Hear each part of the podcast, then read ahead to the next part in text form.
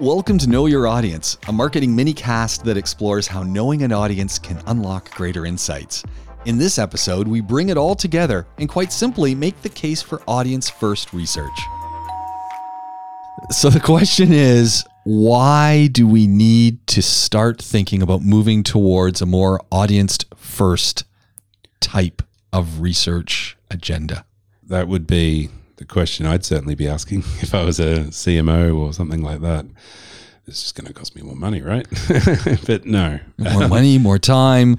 It's going to cost me more people. And this isn't. Uh, this, There's going to be people scared that this is going to eliminate their job. Yeah, I mean, any change that happens, I mean that that's part of the the conversation, right? But when you understand the complexity of an audience, you're better able to move the needles of profit upwards, not downwards. but you know what I mean. So, I mean that's the job of marketing, right? Is to deliver more customers and hopefully at a higher price um, in, in concert with sales to help a business move forward uh, and create their targets and get get the results. When you understand that an audience for that particular product, thing, service, whatever is really really complex, then you when you better understand them, you just better able to communicate with them. And that becomes what's the most important thing moving forward is is having that right information, that right the right data and the right intelligence. The three layers of things have to work in concert with each other. When you do that in a way that, that can sort of cut through the noise and get an insight and you're better able to talk or better able to react or better able to price or better able to distribute or or or, or, or you begin to unlock what that audience might do and how they might react, how they become more aligned to what you are. And I think, you know, for us, from our perspective here at DA, it's really about for us understanding an Arabic speaking audience a lot better and sort of helping marketing leaders make decisions in a way that they can be really confident about what's happening, what's going on, and really certain about the recommendations. And that's because we have a great tool, which is Scylla, which is which is our Arabic led AI platform.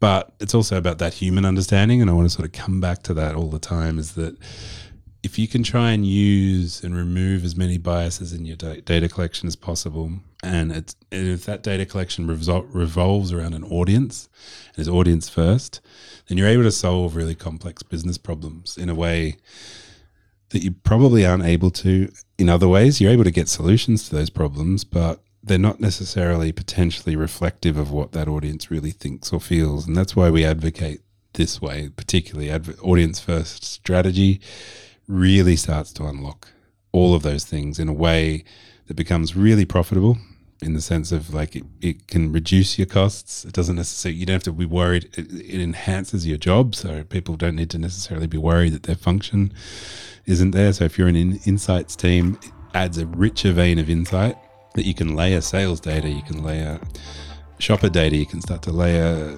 even more traditional research methodologies. Like you can enhance them by writing better briefs. You know, it just it just it basically unlocks one thing, and that one thing is clarity.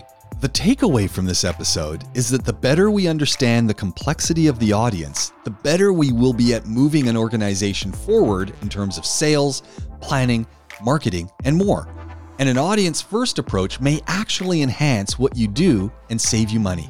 You can get in touch with me across the socials at the Jamescast or james at thejamescast.com. And get in touch with me, Paul, through d-a.co or otherwise email me at paul.kelly at d-a.co. Thanks for listening.